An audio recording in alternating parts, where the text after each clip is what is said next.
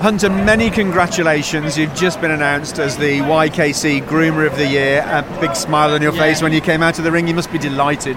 Yeah, it's a big honour to be here and to be a part of Crufts. And uh, well, I won Dog Groomer of the Year back in 2017, so to win it again is well, it's just unbelievable. So really. you've, you've let somebody else have a go for a couple of years, and Yeah. now you're back in the seat again. Yeah. Um, now, tell me about uh, the uh, the grooming that you did this year to win the competition. Uh, we did the clip, strip, and trim class. Um, it's a class I've competed in for the past three years, and uh, I've had the same dog for the past three years in this class. So just to strip his coat out and um, get all the dead hair out, and that's what we've done today. And the dog you chose this year is, This is Jock, um, and he's the dog I had when I won in 2017 as well. and he's Border Terrier. Yeah, yeah, Okay, border l- terrier. Looking very smart now, obviously. Now, for people who don't know, just explain in simple terms what is the clip, strip, and trim. Um, it's where you use uh, like your clippers, your trimmers, and the strip class is where you do it by hand with a comb and chalk, really.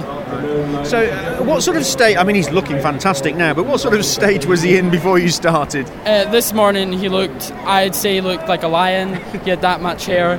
Um, he hadn't, I hadn't stripped him since the qualifier in June, so he's had nearly a whole year really of growing coat for today.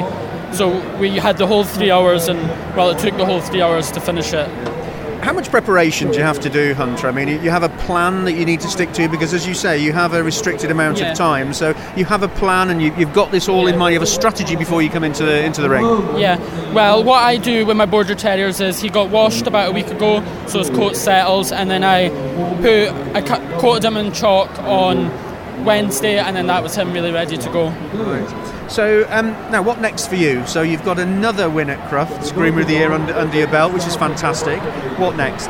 Um, I'm going to concentrate on getting my dogs back out showing and uh, try and do some YKC handling, but it'd be an honour to be back here next year again as well. Well, many congratulations. Very well done. Thank you.